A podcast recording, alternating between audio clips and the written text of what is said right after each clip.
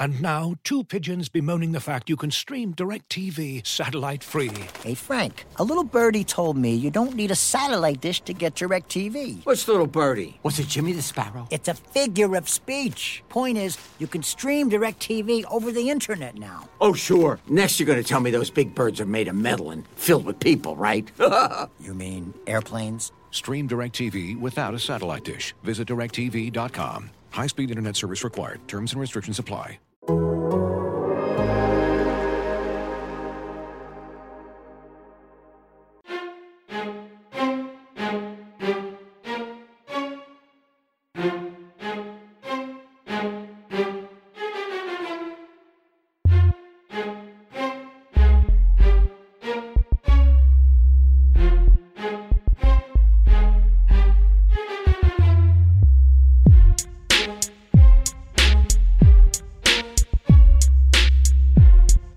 Hey, everybody, and welcome to another episode of Wings for Breakfast, our twice weekly Red Wings podcast here on The Athletic, presented by BetMGM. I am Max Bultman. With me, as always, is Prashanth Iyer. The Red Wings had two games this past weekend against Tampa Bay Lightning. They win one, 1 to 0 in the shootout. Thomas Greiss gets his second straight shutout, and this time the Red Wings win it. And then in game two, they lose 2 to 1 uh, against the Lightning. Filip Zadina scores. Jonathan Bernier posts 40 saves, but the Lightning win it 2 to 1. They have two more games left in their season. None of them this week. It'll be Friday and Saturday uh, at Columbus, a game with very big draft lottery implications. Uh, we'll get to that in a second. But Prashanth, any takeaways that you had out of the, these two games against the Lightning? I mean, this has been absolutely brutal hockey. Like, uh, we're talking about a team right now just missing basically the entirety of their offense, and and you are seeing exactly that. Um, I mean, the Wings have been grossly outshot in four of their last five games. Uh, I think uh, I was looking through Evolving Hockey's stats, and I, it blew my mind that in four of the last five games, the Wings have been sub thirty percent in the five on five expected goals for percentage, and somehow have won, you know, more than one of those hockey games. So it's just like they're whatever they're doing, whatever this defensive structure is, it is infuriating for teams to play against because it keeps them in hockey games. But man, oh man, there is absolutely no offense anywhere to be found. No, there's not. I mean, the the goal they score comes on an odd man rush and some nice back and forth with Zadina and Vladislav Namestnikov. Uh, other than that, I mean, it just not a lot going on. Jakub Vrana is still creating some. You know, Zadina has actually had a few opportunities in these last couple games, and that was the first one that he had got to go, which I guess is kind of how shooting percentages work, isn't it?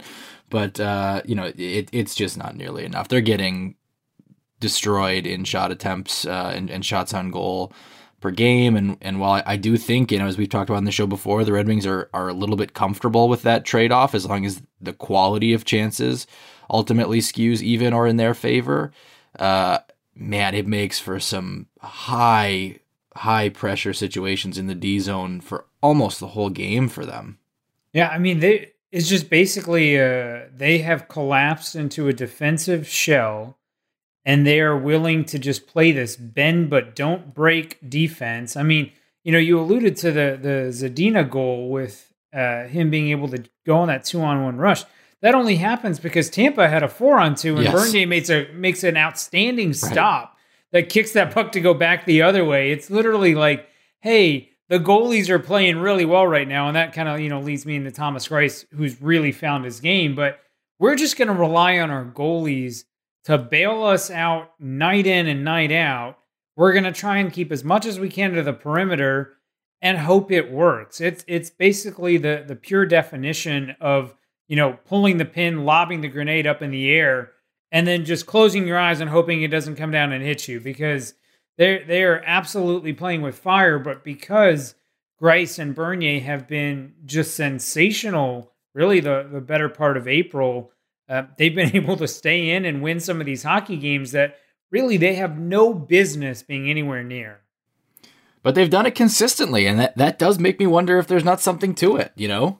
I mean, this is exactly, I think I said this maybe a handful of episodes back. The way the Wings play is exactly the kind of team you do not want to play in the playoffs. This is exactly the kind of team that capitalizes on variance. This is exactly what Tortorella did to Tampa you know, a, a couple years ago in the playoffs. This is what we watched those past two games. That's what Tampa had to deal with. They floridly outplayed the Jackets in that series and they got swept. And so it was the same kind of deal where you basically come in, you outshoot Detroit by, you know, 40 shots combined over the two games and you win 2-1 and you lose 1 nothing. Like that's it's just they're not the fun team to play against at all, but it's really the only way they can go when you're missing your entire offense. To me, the thing that I found the most objectionable about um, you know their their play was uh, you know as has been the case often this season was the power play. It just not nearly enough danger. The entries aren't good. They don't get set up well. They don't get dangerous looks even when they have the odd man advantage. They had a two minute five on three I think they got one shot on goal. Did they get one? They got one shot on goal in that, right? Yeah, I mean just one shot, and it wasn't even that great of a shot. Not good. I mean, and, and after the game, you know, so the situation is the Red Wings. When you practice the power play, you're practicing five on four.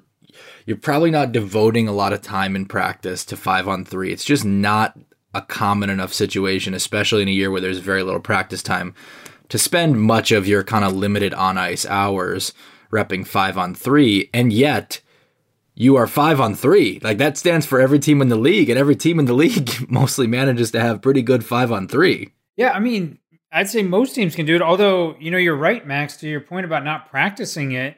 Uh, Tampa had a five on three in that game that they ended up losing in a shootout late in the third period after Sam Gagner. But it was dangerous the whole time. It, dangerous in the sense that they had the puck the entire time, but the the part that I was actually really struggling with with that Tampa power play was they they could not figure out what shot they wanted. Yeah. Actually, I, let me take that back. They knew exactly what shot they wanted, and that was the only shot they were willing to take.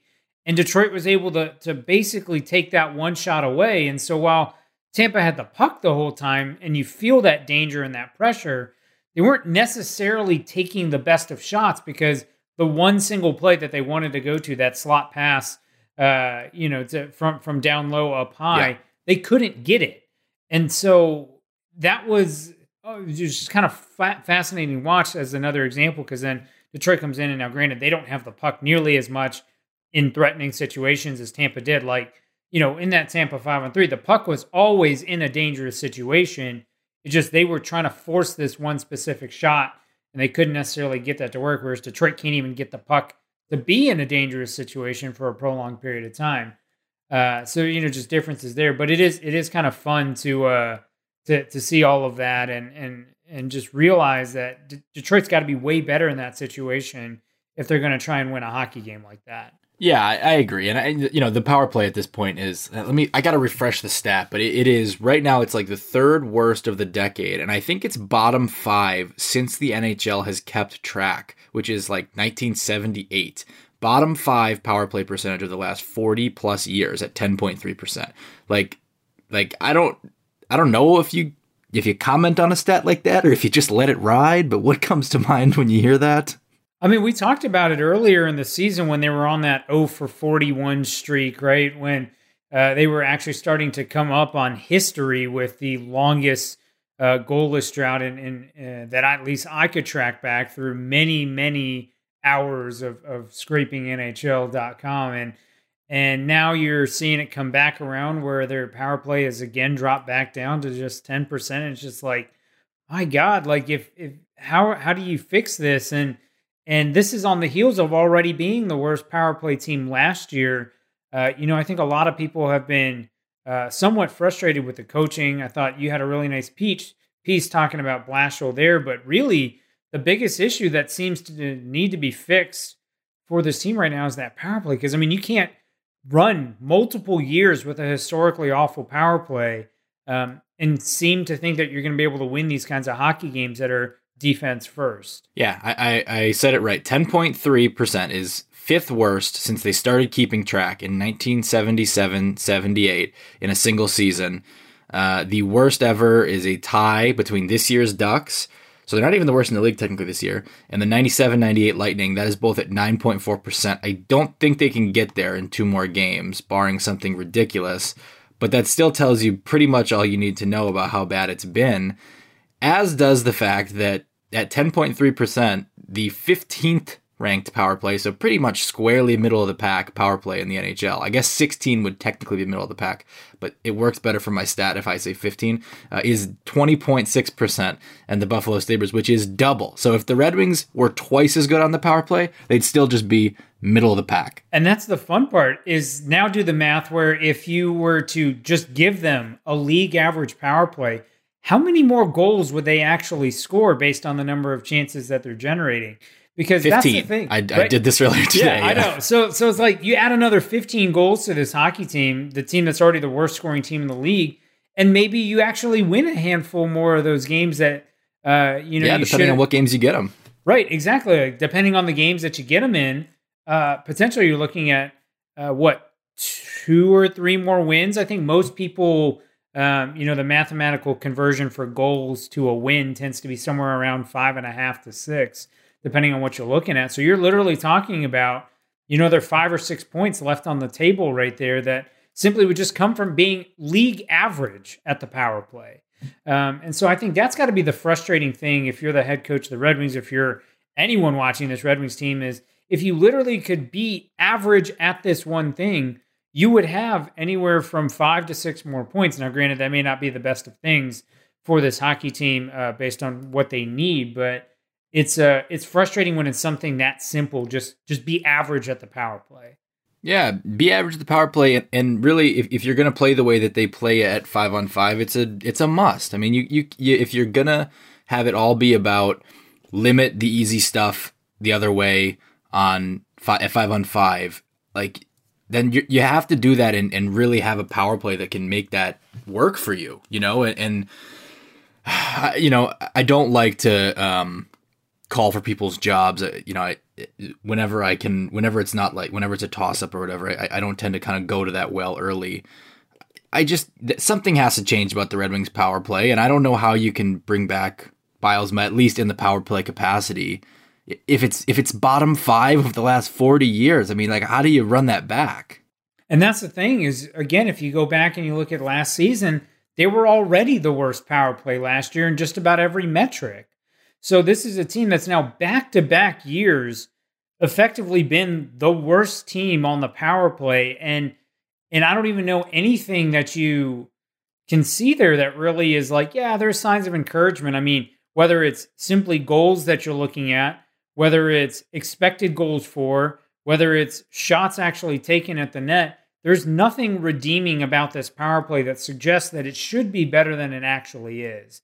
And I think that's where you've got to be most frustrated. Like, you know, certainly there, there's bounces that don't go your way. There's things that, you know, are out of your hand. A, snick, a, a stick snaps on a grade A scoring chance. That stuff happens. But really, Detroit's not even generating those chances to deserve those goals. And so that's where I think you have to have a huge shakeup. If anything needs to happen from there, I think that's where the shakeup's got to be because you can win the way Blashill is coaching. He has demonstrated that. You know, we've seen other teams demonstrate that, but you can't do it when your power play is going to be the worst in the league. And frankly, the penalty kill has been a lot better, but at one point, the penalty kill was also the worst in the league. And so you, you, can't actually be a competitive hockey team in that regard if that's where you're going to be. Yeah, you know, I think the the eternal question is going to come back to is the talent there to make this power play, you know, is, do they have average level talent on the power play? And to me, I look at it and I say, you know, do they have league average NHL talent overall? I'd still probably put it below. I would not put it at half of the of the capacity of the middle team. Like that, I certainly would not say that. So, you know, if you want to say last year at fourteen point nine percent was a more reasonable expectation from, I think that's fair. Like a reflection of their true talent. If you, I guess, if you want to argue that variance is responsible for some of the dip this year, I'd listen to it.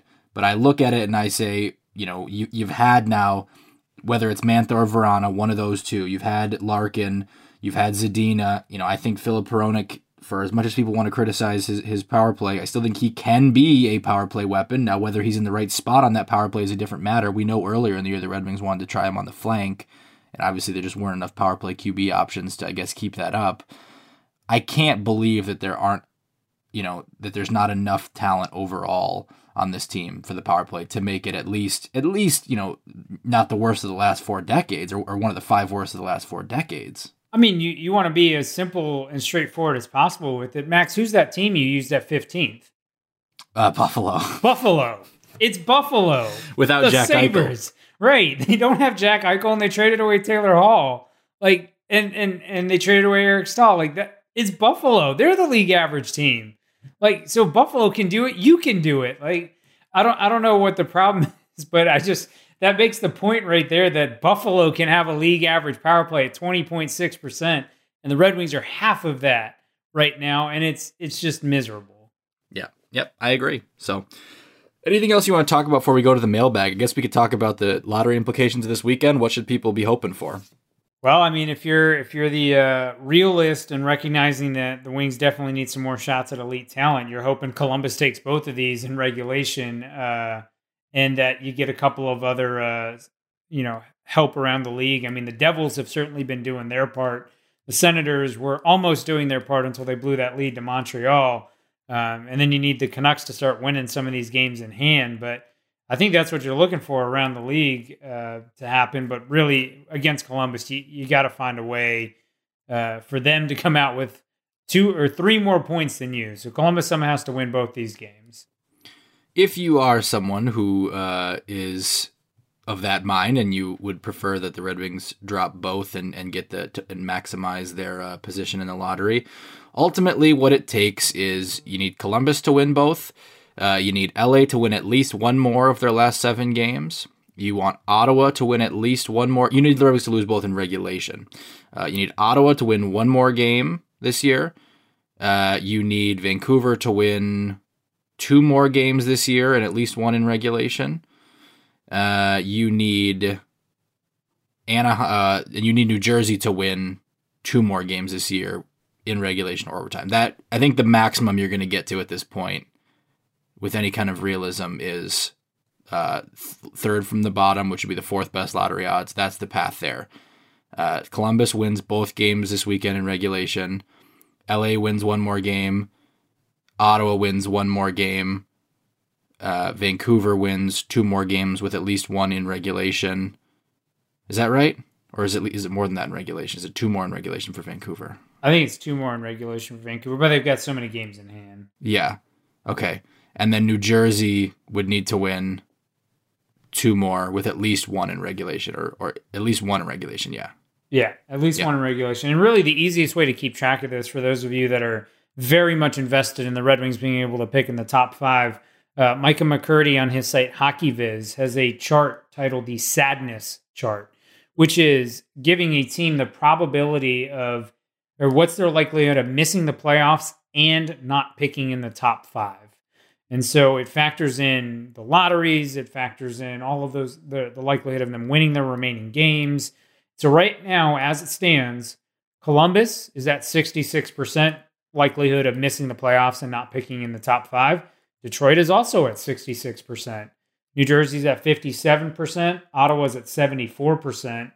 Vancouver, LA, Chicago, and um, San Jose are all north of 80%. So, really, you know, the teams that they're jostling with, I think that are most important are going to be New Jersey, Ottawa, and, and Columbus. And so they have the ability there, you know, with Columbus. I mean, I saw I saw someone tweet this. I can't remember who tweeted it. It's, might might be time to give Kaden Fulcher a look, right? I guess there's that route too. Although that would uh, provide a whole lot of fuel for the people who have been talking about the Red Wings uh, tanking for the last couple of years. Uh, Yeah, I mean now now that would be certainly far more blatant than um, you maybe want to be in that, and I don't think your players would respond Appreciate super well that. to to pulling Greiss and Bernier in favor of Kaden Fulcher.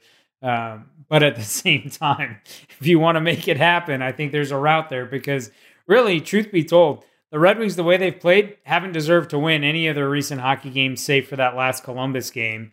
Um, and the only reason they have points in any of them is because of Greiss and Bernier, uh, which was again the big concern when you signed Greiss at the beginning of the season was was he going to make that goaltending tandem too good for a large part of the season? He didn't have his game, but right now this is vintage Thomas Greiss. I mean, for the month of April, Greiss led all goalies and goals saved above expected when you factor in the quality of shots that he faced. He nearly doubled up second place. That's how good he was.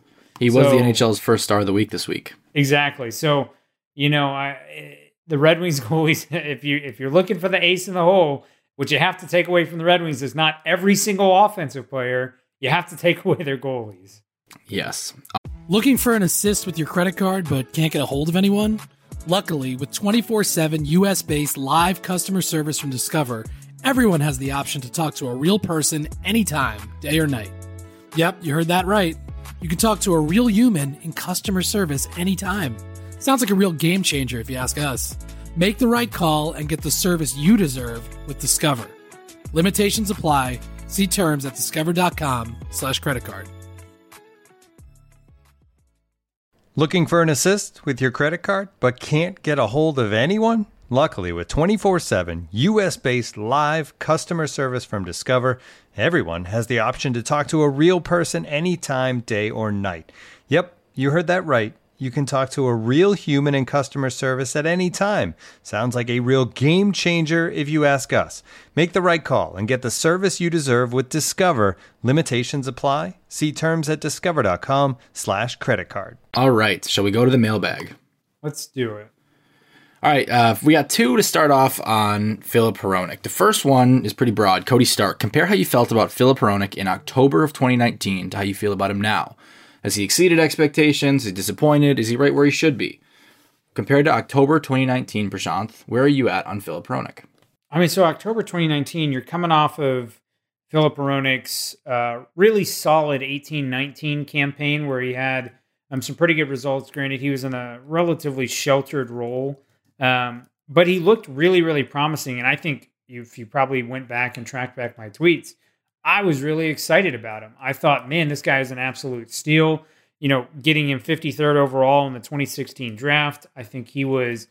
Uh, I was very excited about him being this, um, you know, outstanding hockey player because he was basically a half point per game defenseman as a rookie in 18 19 um, looked good on the power play and the chances that he got, and there was certainly a lot of excitement there.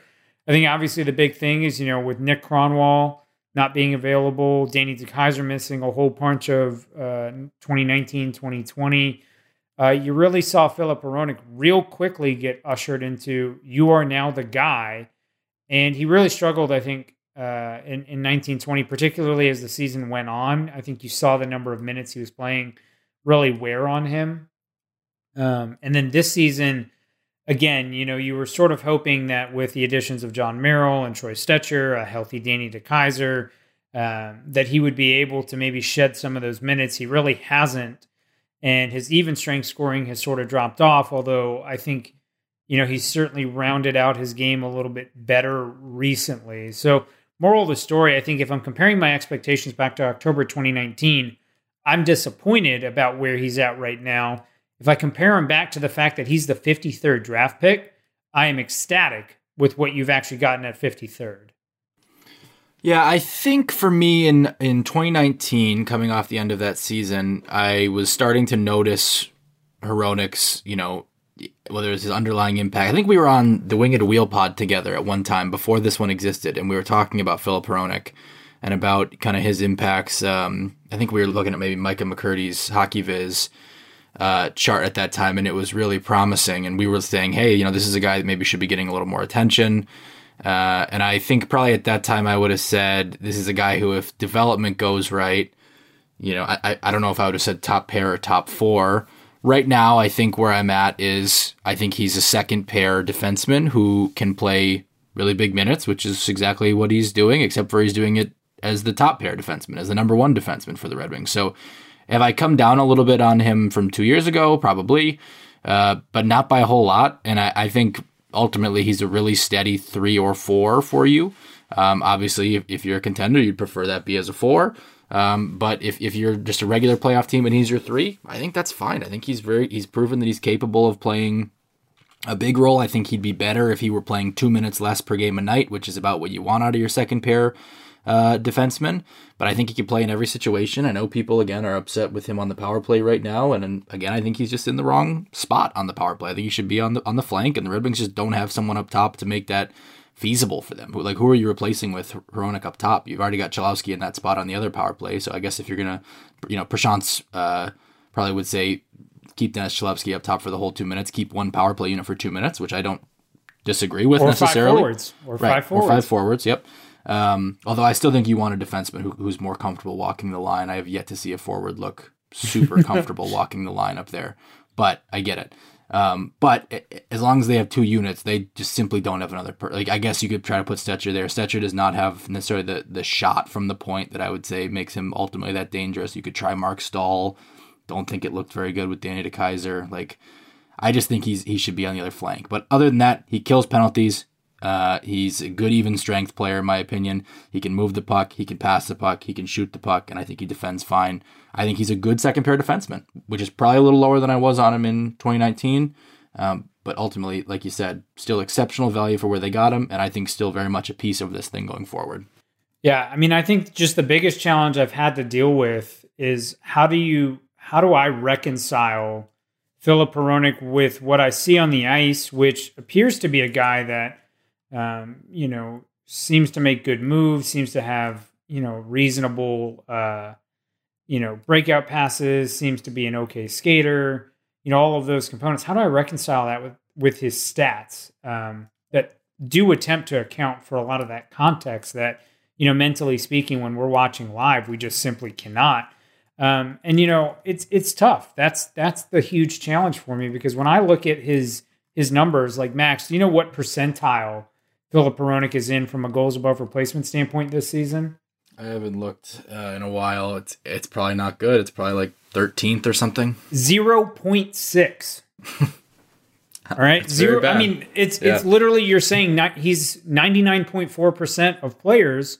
have better goals above replacements than him he's in the 0.6th percentile um, and so again there's a lot of those contextual factors that i think sometimes these models don't have the ability to fully And goals above replacement is the most outcome based. We should know. Right, Like that's the one right. that's the most like you know if you're on the ice for a goal against, you are getting hit for it. You know more than you would for say in in HockeyViz heat maps or in GSVA, quite to the same degree at least, right? Yeah, yeah, that that's Yeah. correct because goals above replacement um, from the the Twins model on evolving hockey that is based on the target variable of goals. You can always flip it over to the expected goals above replacement to get a little bit better assessment there. Uh, When you do that, you know Filip Hronek definitely pans out a little bit better. He's actually still amongst the worst defensemen on his own team um, by that regard, but even still, it does look a little bit better because he's had the misfortune of being on the ice for a lot of goals against. And he I think- plays the toughest, you know, competition Right. certainly in his right role, and that's the thing where like you know some of these models will tell you that they account for it that they can do that i think there is still some areas where maybe they don't fully account for it even though it is included um, but you know at the end of the day whether you use goals above replacement and he's the 0.6 percentile use expected goals above replacement and he's the 22.8 percentile either way there's still a long way off of you know the the kind of defenseman i think a lot of people thought he would be after that 18 19 season right or wrong at that time Yeah. All right. Well, that leads us into kind of the next question, which is from Jordan Harris. And he says, given Moritz Seider and the other right handed D in the system, so I guess that would probably include Troy Stecher, Gustav Lindstrom, Antti Tuomisto. Who am I forgetting? Uh, I mean, I think those are the big ones because McIsaac will be a lefty, Johansson will be a lefty. Sabrango's a lefty. yeah, Sabrango's a lefty. So right. those are probably the big ones. So, given those ones that we mentioned, where does Hronek fit in to the future? And is he more valuable as a trade piece than he may be at his highest uh, due to his role? I think When his when his value may be at at its highest due to his see. yeah, I think that's a fascinating question. And and granted, I significantly paraphrase this because this was like three paragraphs in my DM. So Jordan, you told me to paraphrase it. That was my attempt to paraphrase it. Um, I think it's a fascinating question because this is one of the scenarios where perception doesn't line up with the stats, right? I think across the league, a lot of people talk about Filip Hronek as a top pairing defenseman because that's what he's doing right now. He's playing all of those minutes. And so, does that inflate his value over his actual production? In which case, you know, if his actual production is going to be what it is, do you make that deal at that time, or do you make that deal now when you might be able to get more back because people are are viewing him as a one or two defenseman uh, because that's what he's been doing for the last two years? Uh, I don't know what you think, Max. Well, it's tough. I mean, I, I think ultimately you have a good young right handed defenseman that's a really valuable commodity for a reason because they're hard to find and because when you don't have one and you want one, it costs you a ton to get one. So usually when you have one, you try to hold on to them. Now, if you're the Red Wings and you say, "Hey, I have one of those on the way, I think, in Moritz Seider, and maybe I can get another one in like a Brandt Clarke in this coming draft," uh, maybe I'm comfortable saying, "Hey, okay, that's fine. If I can, if if if other people feel like this is a valuable commodity, and I think it's a commodity that I have some of already and, and can get more, you know, maybe easier than other teams would because of where I tend to pick in the draft, I'm, I'd be open to it. It's just not something I'd be eager to do. And, and you know, I, I think this is always a tough line to straddle of like, you know, the players who have the most value almost inherently are the players you should most want to keep. There are some exceptions due to like age window and considerations those do not apply to Filip Hronek. He's a 23 year old. Like, it doesn't get younger than that, you know, uh, in terms of like actual established NHL players. So if you're doing it, it, it has to be for something to me outstanding. I wouldn't do it for a run of the mill first round pick. I think you might. Is that fair?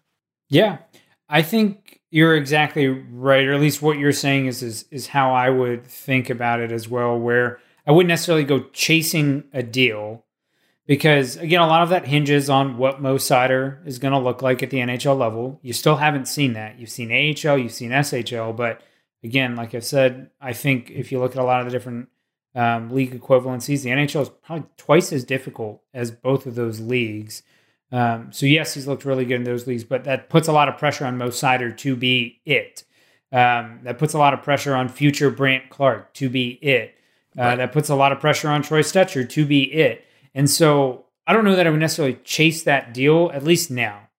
I think if you bring Seider over and he has like a Cale Makar type impact, yes, I'm absolutely chasing that deal because I want people to remember hey, hey, this guy was a first pairing defenseman. You want to give me a first round pick plus for him because now I've got that. I'm, I'm, I'm all solidified. But at the same time, the trade off you're making is how much better does Filip Hronek's performance get when you actually put him in a role that he's better suited for. Right, and, and, and you know, yeah. you, talk about Makar. Like, if if you know, first of all, Seider's not going to be Makar in terms of like the offense that Makar brings. It, it's a whole that's an elite, elite, elite level. Like, he might be, he's going to be on my Norris ballot. Um, but if if if Seider's an immediate impact top pair defenseman when he comes over, why don't you want to just build a sick top four defense like Colorado so instantly did? That's so young now between whether it's Makar, Girard. Byram's on the way. They traded for Devon Toews. Like, why not go that route with it? Just because you you have Seider come over and hit, why not have two really good young right-handed defensemen? So I think the challenge to doing that is going to be how much do you pay Filip Hronek this offseason? No doubt. Because, you know, if that's what you ultimately think he is, that he's better slotted on that second pair um, as a three slash four, depending on what you've got, can you afford to pay that three slash four four million, five million, five and a half million. Um, that's what I'm most curious about, and that's why I think I don't think he gets moved this summer. But what I'm most interested in seeing is is what does he actually sign for? Because I think that'll tell you a lot about the perception here. Because you know, if you take a look at um, evolving hockey's uh, contract model, they actually haven't protect, uh, projected on a bridge deal. They haven't actually projected at a you know, 3.8 million for two years, which I think would be a uh, pretty reasonable deal for a guy that you're interested in keeping. Um, you end up making it a five year deal, and that projection flips to five and a half million. So that's where I think it really depends on what they see in him and what they think he's going to be.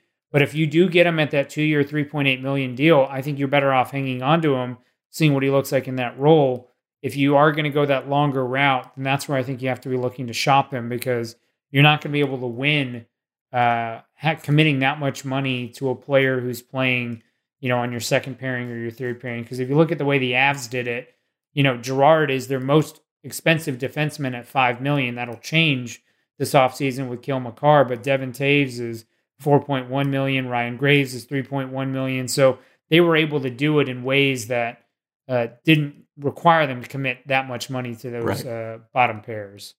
I think that's fair. I mean, to me, I'm I'm keeping Hronek, um, but I, I agree with your idea that you're not, you know, I'm not certainly not chasing a deal. I, I would have an open mind to something, especially if someone like on anyone. If someone wants to blow me away, I'm gonna listen. Like, why wouldn't I?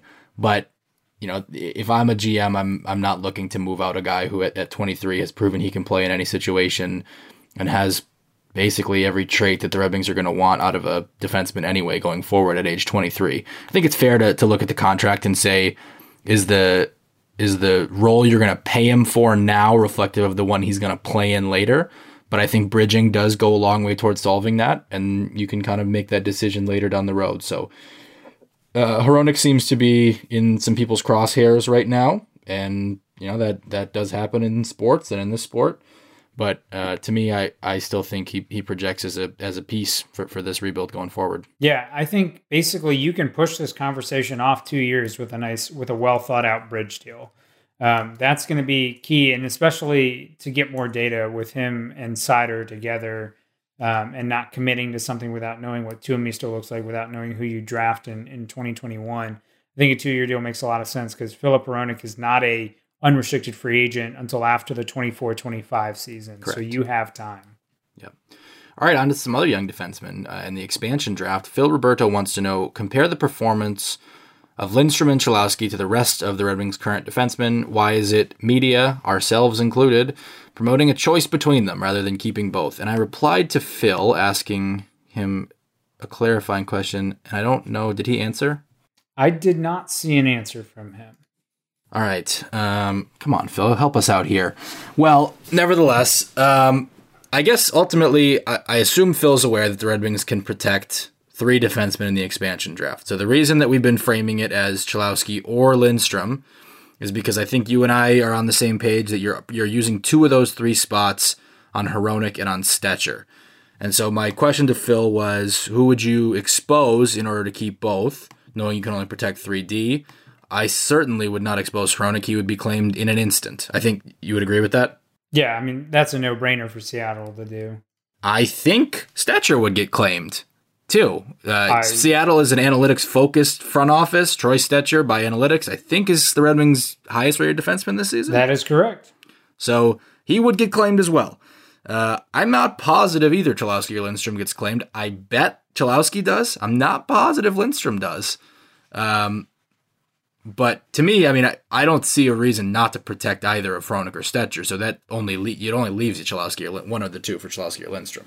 Yeah, I mean that's exactly where I'm at. Is like I have to, I have there's no way I cannot protect Troy Stecher and and Filip Hronek. I mean, if you're arguing not to protect Troy Stecher, I think you've missed a lot of information from Stecher this season because he's been very very good and he's still only 27. He just turned 27 this past month. So he is a guy that can be here for the next couple of years and still be a very serviceable defenseman. He gives you again that right shot. He gives you the skating that really he's the best skater I think on the Red Wings blue line.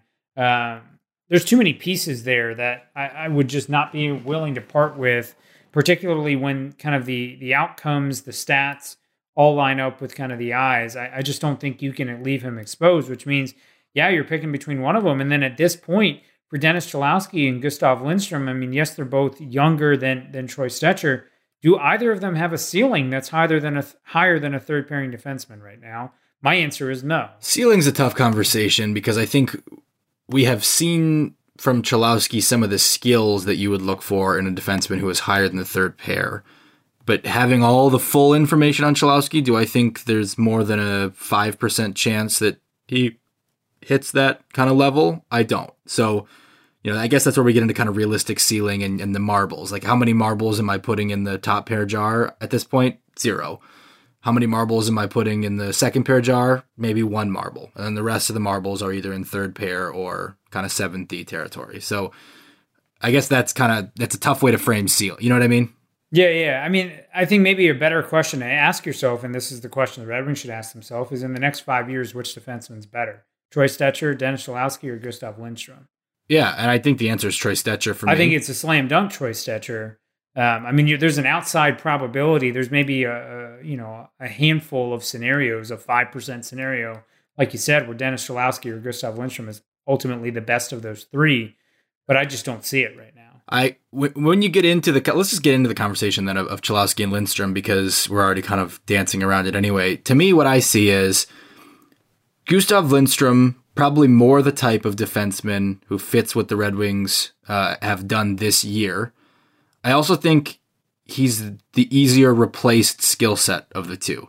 And while Dennis Cholowski, I don't think fits quite the same way into the style and philosophy the Red Wings have wanted to play, in his skating and his shot and his passing, I do think he offers you some things that are harder to find um, or more expensive to bring in, at least, than Lindstrom. And that's why I would keep him on board and just see, you know, can can you make it fit in the style you want to play? I would take more risk there just because I think once you have a defenseman who has proven they can skate, they can score, they can, you know, produce offense, I just think that's more expensive and harder to find than the defenseman who can play a steady game and make a good first pass out their own net. Not necessarily less valuable, but harder to get and, and more expensive once you do find it. Yeah, I, I think that's actually a perfect summary. I think Lindstrom's skill set is is embodied by this system. You know, steady defenseman that can make a good breakout pass, and that that basically fits what he's doing here. And Cholowski, while he has a, a more diverse skill set, doesn't necessarily mesh as well with the system. But uh, so, I mean, to me, Lindstrom's the kind of guy that's a little bit more easier to replace within the confines of a system. And I'd hang on to the more rare skill set, uh, like you said. And, you know, you brought in a guy in Jon Merrill who I think is the top end of what Gustav Lindstrom, of what you could want Gustav Lindstrom to be, right? Like yeah. Jon Merrill's a, a dream outcome for Gustav Lindstrom. You got him for a million dollars last year. I don't see why you can't bring him back for you know two years at two and a half million dollars this summer. You know. Yeah, I mean that's exactly it. Like Jon Merrill is the best possible outcome here, and you're still that best possible outcome was available for a million bucks in free agency. So yeah, so to me, I I think you have to protect Cholowski. I don't even know that Seattle's going to take Lindstrom if he's exposed. Like he's not the kind of guy that typically in in analytic circles like jumps off the page like I got to get this guy. Maybe their traditional scouts really like him or maybe they just see young right-handed D and that's enough to make it worth it. But I think if you protect Cholowski, expose Lindstrom, I think the odds are just as good that the Kraken could take Givani Smith or Evgeny Svechnikov than than Gustav Lindstrom. Yeah, I mean, I would be shocked if Lindstrom was taken. I mean, from an analytics standpoint, he doesn't you know, grade out particularly well in in the public models. And then even from a scouting standpoint, I mean, I think we sort of forget about this. He was a massive reach at the time of the draft relative to where he was placed. Bob McKenzie had him 85th on his list. Lindstrom went 38th. I think McKeen's had him 103rd. ISS had him 159th. Um, Central Scouting had him as the 25th best European player, and he went 38th. Like it was just a huge pick, like right out of the get go, uh, to to swing on him that high. And so I I just wonder if it's one of those scenarios where the the Wings thought they saw something there, and it just thus far hasn't panned out the way they were hoping it would. Looking for the best place to buy tickets for any of your favorite teams or sporting events? We've got the spot. Our partner, StubHub, has been the leading ticket marketplace in the world for over 20 years, providing a 100% guarantee with every order. From a worldwide selection of live events, the widest choice of tickets, and industry leading partnerships, StubHub has what you need to purchase with confidence. StubHub, an official partner of The Athletic. And now, two pigeons bemoaning the fact you can stream DirecTV satellite free. You see this? A family watching baseball on DirecTV with no satellite dish in sight. Let's heckle them. You call that changing the channel? Choke up on the remote, buddy. I hope getting all these games on DirecTV makes up for your mother not pre-chewing your sunflower seeds. DirecTV has the most MLB games. Visit DirecTV.com. Claim based on total games offered on national and regional sports networks with choice package or higher. Availability of RSNs varies by zip code and package. High-speed internet service required. Terms and restrictions apply. All right, on to the next category. You have anything else to say on that before we do it? No, that's it. Okay. This one's from Zygmunt K. Zygmunt, I was going to put this in my written mailbag, but since we're going to do it here, I'm going to take it out. But I guess the advantage is now you get Prashanth's input, which is probably better than mine anyway. So Zygmunt asks, compare the Red Wings rebuild to other lottery teams. Who would you bet have the most or least success during the 2020s? Oh, man, this is a lot of fun. I mean, if you're looking at the lottery teams right now, I guess are, are, we assuming that we're going as we stand here? Does he mean lottery as in bottom 15 or as in like bottom 5? I'm I'm gonna maybe focus in on the teams that I think we can consciously say are rebuilding. Right. Like, like because yeah. I don't think we can say Dallas, St. Louis, No. Philly, and Chicago certainly doesn't seem to be rebuilding. Um, can- and Calgary doesn't really fit in that. Vancouver, even though they are in the bottom five, has is not a team that is trying to rebuild at least. Yeah, they were in the playoffs last year. They actually won a round of the playoffs last year. I don't, so I don't know if you can count them because they're kind of on the other side of their rebuild. So maybe let's focus in on Buffalo, Anaheim, Los Angeles, Ottawa, New Jersey, um, New Jersey, and Detroit. Rangers that's- exempt. Yeah, I mean the Rangers to me, uh, They're post okay, how's their rebuild. re- how's their rebuild going? Well, you won two lotteries, great. Yeah, it started. you won two lotteries, signed Panarin, and it ended. Yeah, I mean they never really like tore it down because they as soon as they won that first lottery, they went out right. They get Panarin, they get Trouba, you know, they had Kakko, and then they win another lottery. And so, Yeah. you know what, Rangers, you're, I'm not even talking about you. So maybe if we focus on those seven teams, yeah, Buffalo, Anaheim, New Jersey. Um, I guess Columbus technically falls in since they just started. I think they should. Columbus, Ottawa, Los Angeles, and Detroit. So, you know, if I'm at least stacking them up here, I think the team that's maybe in the best position is Los Angeles. Yeah, I think they've drafted extraordinarily well. They're having a very competitive hockey team this year.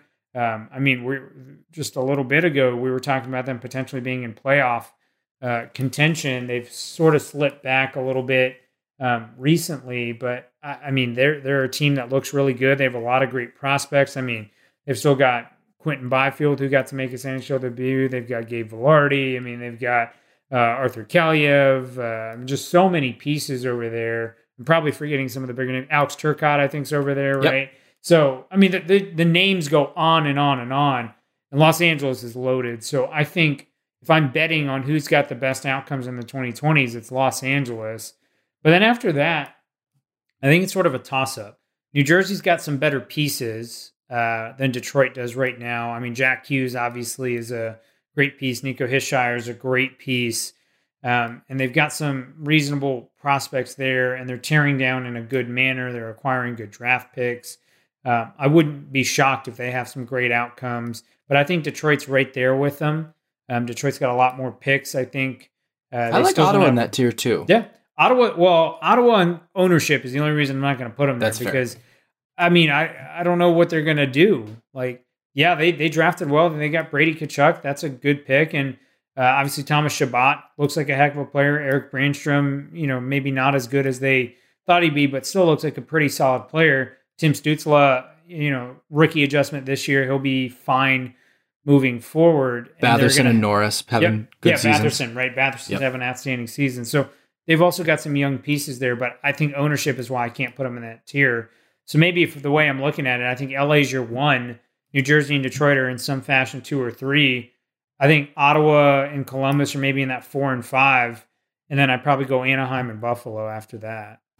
That's interesting. So, are you thinking Buffalo trades Eichel? Is that fueling some of this? No, I'm actually thinking they don't. I think if they trade Eichel, that would push them up because in likelihood, right, they would actually get some nice first round picks out of that, start from scratch and go from there. But hanging on to Eichel, I think, isn't going to fix anything here, and you're going to age him out eventually. That's interesting. I think of it if they keep Eichel, I would put him one, uh, which I realize is crazy considering what their their Betting season on has looked Buffalo. like this year. All right. I, I, I know, but they have to me like four of like the five things that you really really want uh, in in your rebuild, and that is uh, a a true elite number one center.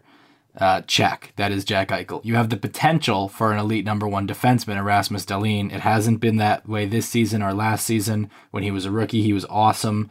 Um, and I still believe that the overall picture of Rasmus Dahlin would, would make me think if I have him on my team, I have my future number one defenseman in the organization already. You have a good farm system. You have guys who are uh, at the NHL level or knocking on the NHL level, headlined by Dylan Cozens. Um, he's the kind of prospect that I want coming up that I'm going to have on an ELC in the next couple of years uh, to fuel this. You have a, a great kind of wingman for your star forward in Sam Reinhart, um, who's having what one of the better seasons of his career this year, right? Yeah, yeah. I Yeah. mean, Sam Reinhart's a good hockey player. Now, the drawbacks that you see in Buffalo, Jeff Skinner's contract is a problem. I would want to see more depth on defense. I, I don't know if I'm buying the Rasmus Ristolainen show from Nope. this year or not. Um, obviously, like everyone, goaltending is going to be a, a big decider there. I don't, I didn't love the Jack Quinn pick last season necessarily, but I don't know a ton about Jack Quinn other than, you know, the, the goal totals that kind of came out of nowhere. Maybe he really pops, and maybe I look stupid. You know, that it's totally possible. Wouldn't be the first time. Uh, just check my bold predictions from this year, but um, you know, to me, I, I just see they check a lot of boxes that you want, and they're the hardest boxes to check. And so, uh, to me, I would take Buffalo's situation above most of those others. Um, the salary cap being an issue, and obviously the the negative momentum in Buffalo is the other concerning thing. It's just like I do feel like the more positive momentum you have, the better it is for the whole picture. Um, because then you, that's how you avoid situations like the one that Eichel is in right now, where we're talking about are they going to trade this franchise center?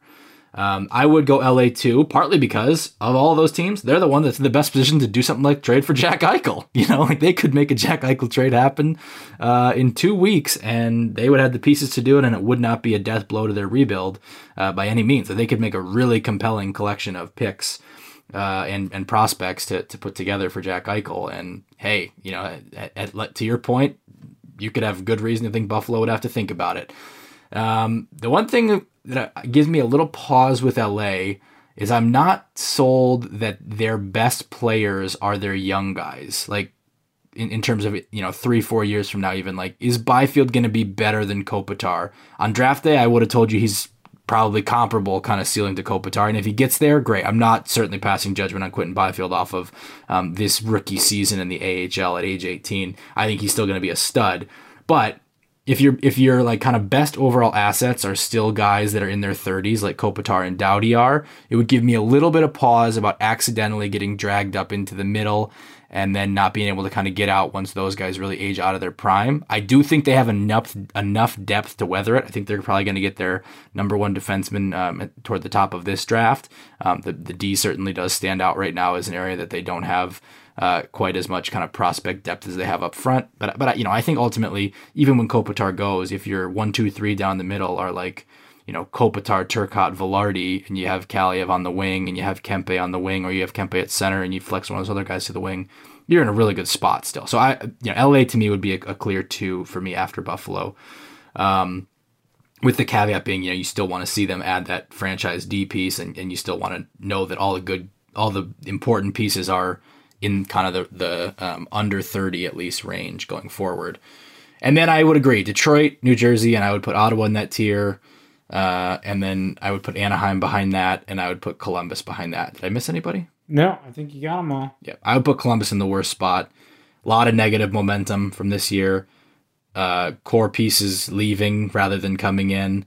Not sure that they actually ended up getting a core piece in exchange for Dubois. Like, I don't know what, what happens with Laine now, but this season was not encouraging in that regard. Seth Jones is a free agent in a year. Zach Werenski's an RFA in a year. Huh? Clean slate. Clean slate. That's an advantage for sure. That they kind of the opposite of Buffalo in that regard. Uh, and maybe maybe they'll get a stud. Maybe they'll win the lottery. Maybe they'll just get a great player in like four or five in this draft or one in this draft. Um, but you know, I, I think they'd be last for me. Yeah, I mean, I think it's reasonable. I think maybe the difference between you and I is, um, I'm. I think you're looking more at like who's got the best pieces right now. Yep. Um, and I think that's that favors your kind of rankings, whereas I think my rankings are mostly who's got the best coming, along And who's got the fewest obstacles? right, and who's got the Yeah. fewest obstacles, which Yeah. means there, there, there's no right answer here because Max, you know, at the end of the day, you have to get those best pieces, and if you have them, well, that's that's a big check mark. Uh, check mark. You just have to be able to support those best pieces. Whereas in the other way around, sure you've got all the flexibility and sure you've got things coming, but they have to actually be good. So uh, it, it's it's a interesting way to go about it. But yeah, I mean it's a it's a fun way to think about these teams that are rebuilding here. Yeah, if you and I were gonna uh, prepare for a boat race against each other, I would buy a boat first and then go about fixing any of the issues with the boat. And you would save up looking and looking and looking to find the perfect boat, and you'd have less time, I guess, at that point before the race to, or, or you just have less certainty about what you're working with until until you find the boat that you're going to get. But I would have the boat and be tinkering at it, and you know maybe you find a boat that has no structural issues, but I start out with the boat. I guess is how I would analogize yeah, I mean, you, that. you know, a boat's a boat, right? A boat could be Right. anything. Could That's be even right. a boat, right? Yeah, that's but you right. know, I mean, for the I think that's a great way to put it. Yeah, Yeah. I think that's a great way to put it. Is you went ahead and bought the boat, now you're going to repair all the holes in it. Whereas I'm going to go, you know, try and find the pieces that make a boat Yeah. and, and get it built. But I'm going to potentially run out of time here. Yeah, exactly.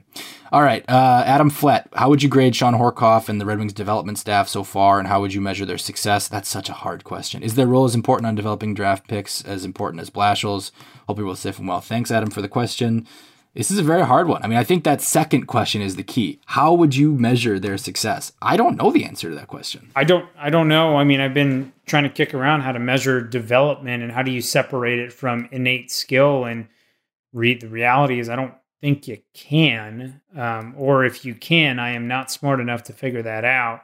And so if you are that smart, please do figure it out and let me know so I can give a better answer here. But um, that's the key, right? You know, did the Wings at the time, you know, did they draft players that had the potential to succeed?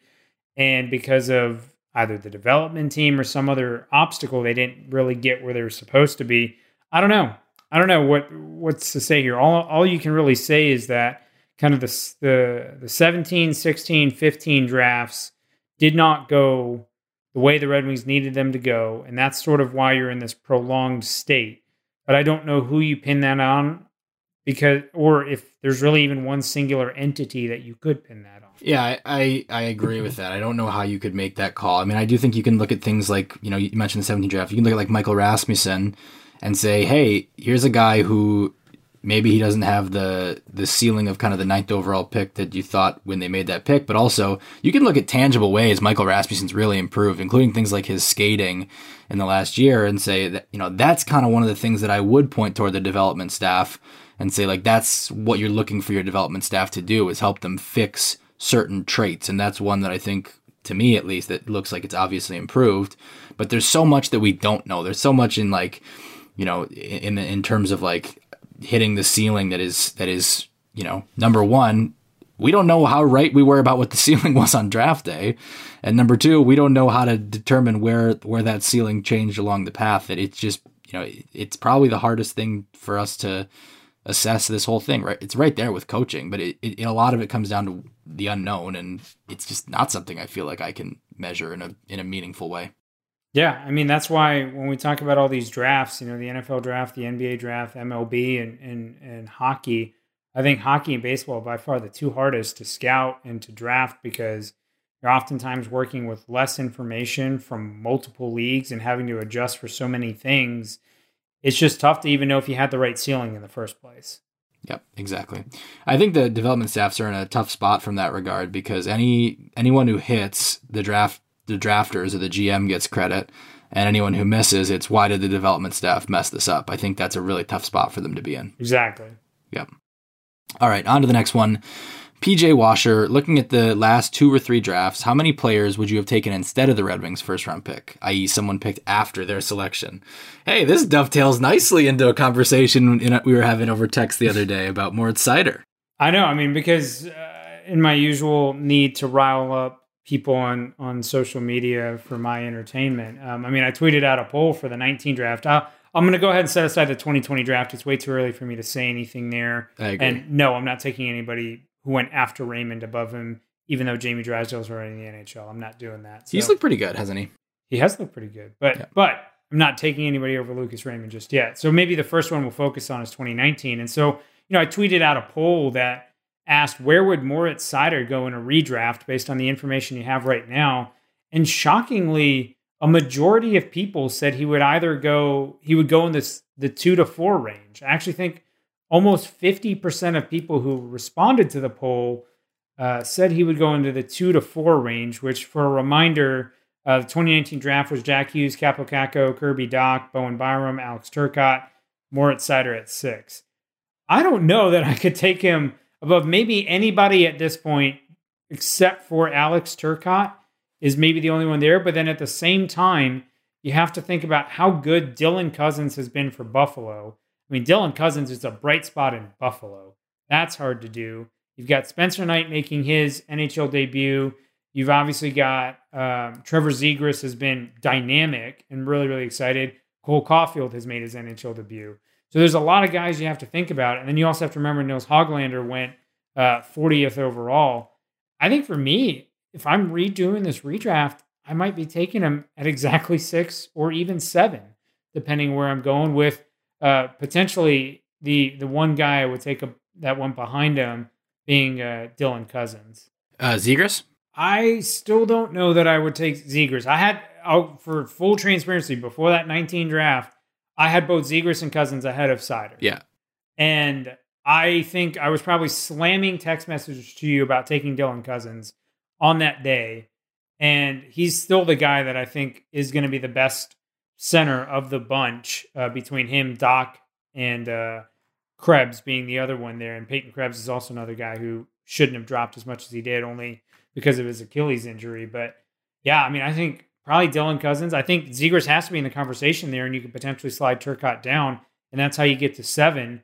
Otherwise, I think you're looking at one of those guys going above him, and maybe it's six. Uh, I had Zegras in that spot on draft day, and I agree with you that I would take Seider ahead of him today. Although I still think Zegras obviously is going to score more points, but I think you know Seider. When you look at the whole picture, I think I'd probably go above Zegras.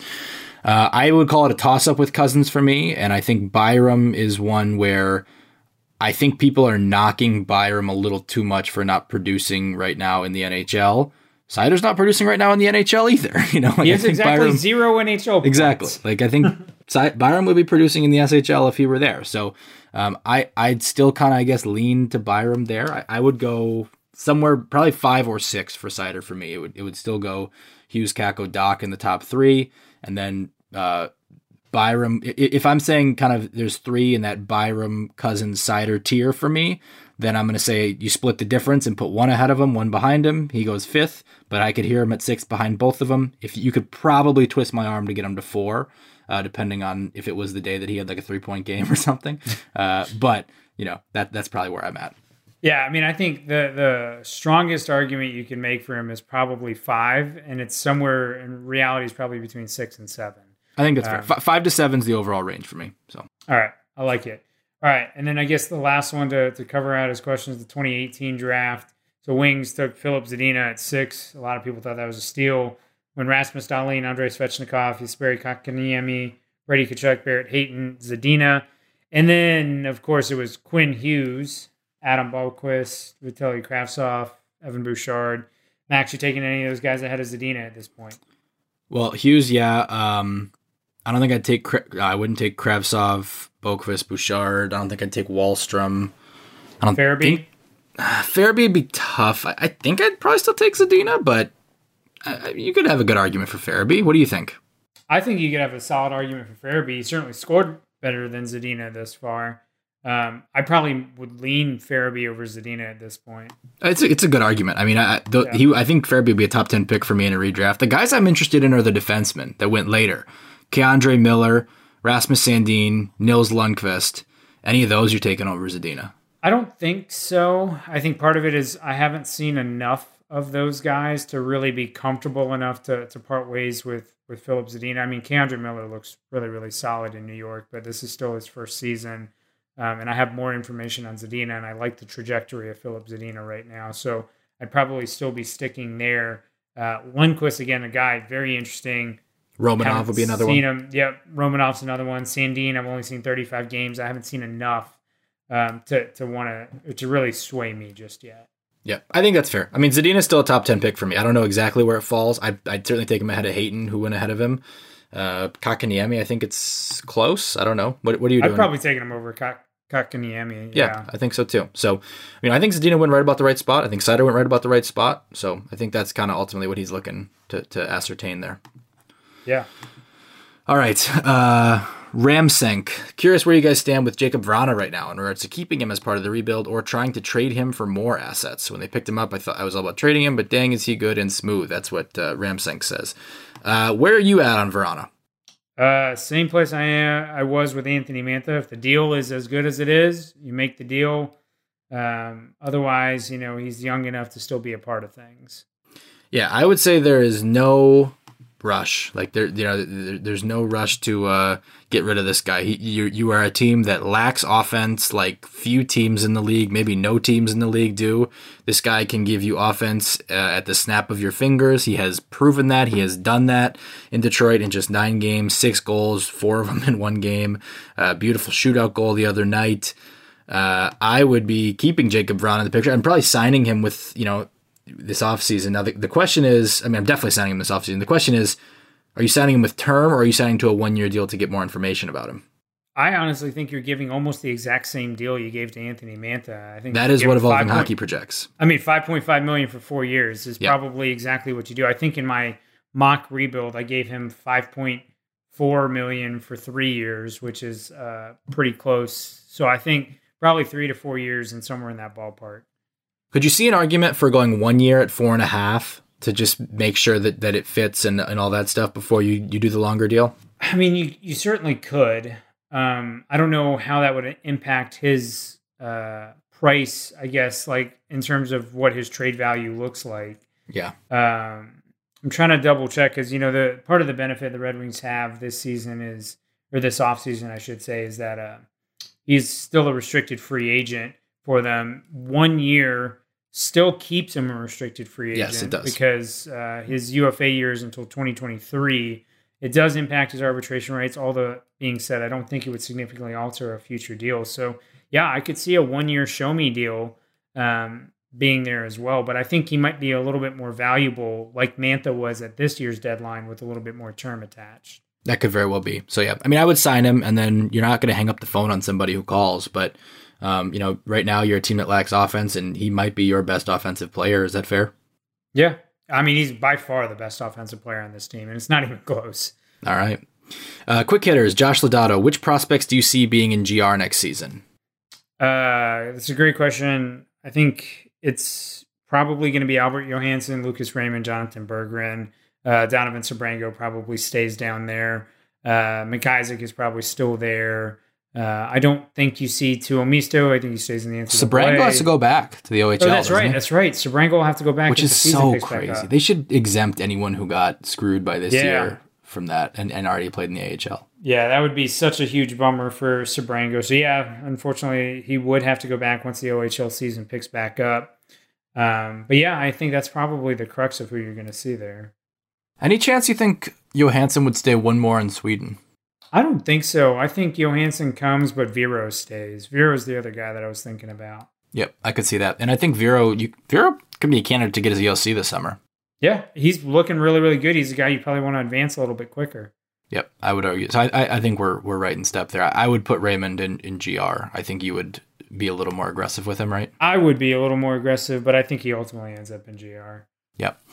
All right, uh, Ben Cozy, which UFAs will be back this offseason? So, for a refresher, we're probably talking here about the pool of Gagner, Helm, Glendening, Ryan, Staal. Who else? Is that it? I think uh, I think those are the Bernier. Yeah, Bernier. Um, I guess Merrill we can include if we want to include guys who already left. Nemeth. Yeah, I think that's it because everybody Redmond's else is a restricted free agent. Yeah. Yep. David Savard.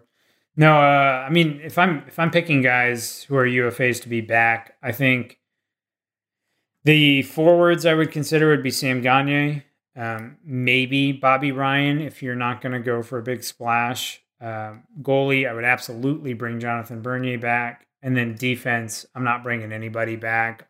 Um, even Jon Merrill, I think I'm probably passing at this point. I'd bring back Bernier, Merrill in that order, one, two one of Gagner or Ryan. And then I think, you know, it, it wouldn't, I, I think Glendening makes sense to bring back, but I get why people say uh, that they'd rather not. Um, you know, I, I, do think fourth line center is a position that it, you don't need to have like you know, a, a long term, you know, guy who's been there forever doing it. I think it's not a bad place to be able to break in guys. But, you know, with, with skill guys, I think you want them, if possible, playing on higher roles. Like, I think for, if you asked Chase Pearson to handle the fourth line center role next season, he could do it. I was if you just asked, saying, you're setting up for a Chase Pearson reference. So. Well, yeah, someone asked in the mailbag about him, so I'm already going to get, going to get that out of the way. But, right, um, but yeah, you know, I, I think that you know Luke Glendening's a guy who makes perfect sense for for what you're what you're doing right now. But I don't think it's like a necessity, and I, I certainly think it's, it's a situation with any fourth line center. You're going with a short term deal, so if you want to do a one year or two year, I don't see the downside of it. He's one of the better fourth line centers in the league, in my opinion. I don't, you know, I don't know how, how that tracks with uh, with the underlyings, but um, I don't know. I, I I wouldn't have a problem bringing back three or four guys, but you know, Yzerman hasn't really done a lot of that since he's been here. Like he's kind of been open to turnover, so it would not surprise me if it's just really two guys. Yeah, and I think to your point, Bernier Gagner would make a lot of sense for that.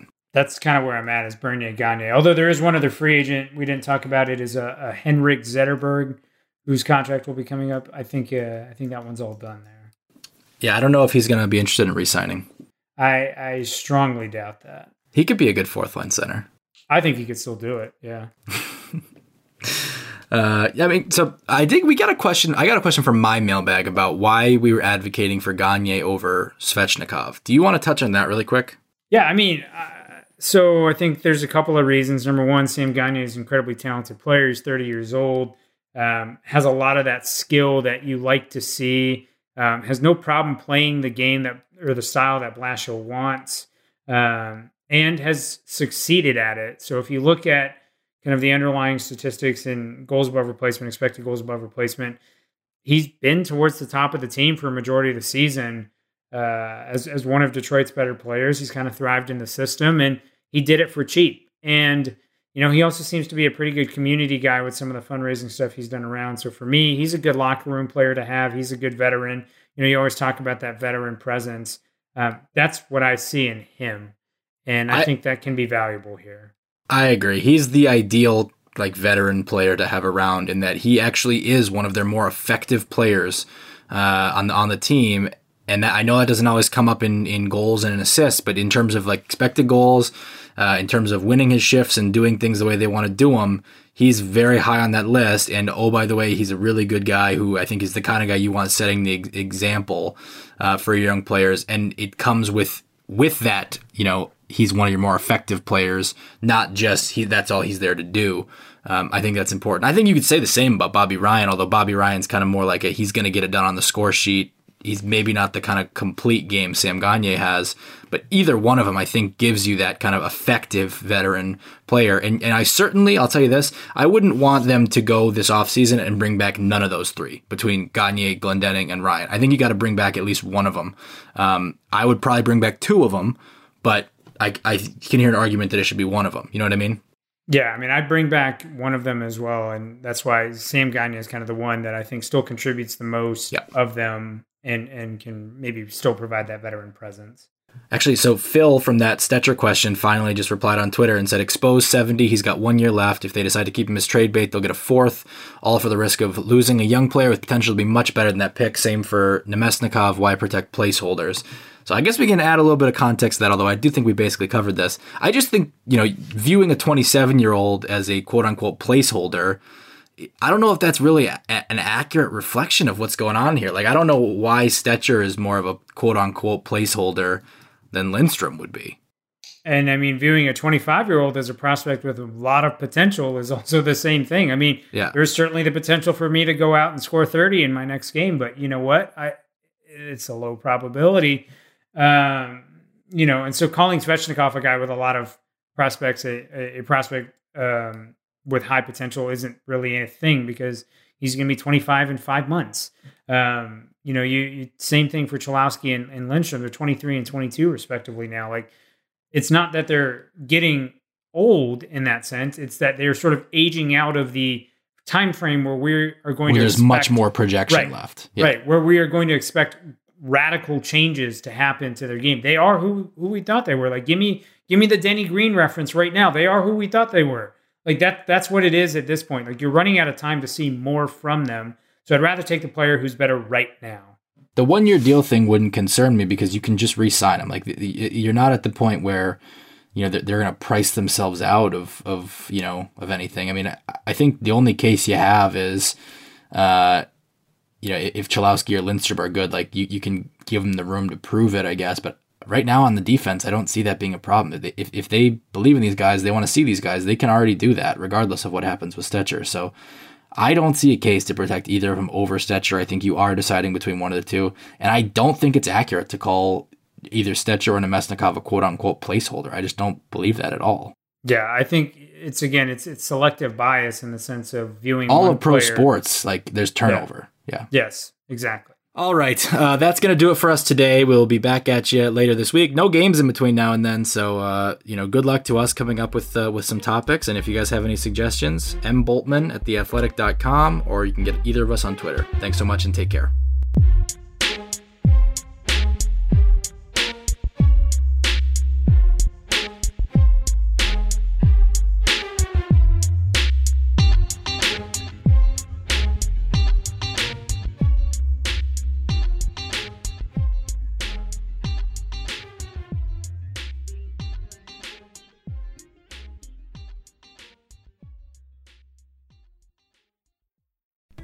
As you've probably heard by now, we've teamed up with BetMGM this season. We'll be using BetMGM lines to make all of our picks, and we'll have special offers for our listeners each week. If you haven't signed up for BetMGM yet, use bonus code The Athletic, and you'll get a one-year subscription to The Athletic, plus up to a fifteen hundred dollar first bet offer on your first wager with BetMGM. Here's how it works. Download the BetMGM app and sign up using bonus code The Athletic. Make your first deposit of at least $10. Place your first bet on any game and claim your voucher for a one year subscription to The Athletic.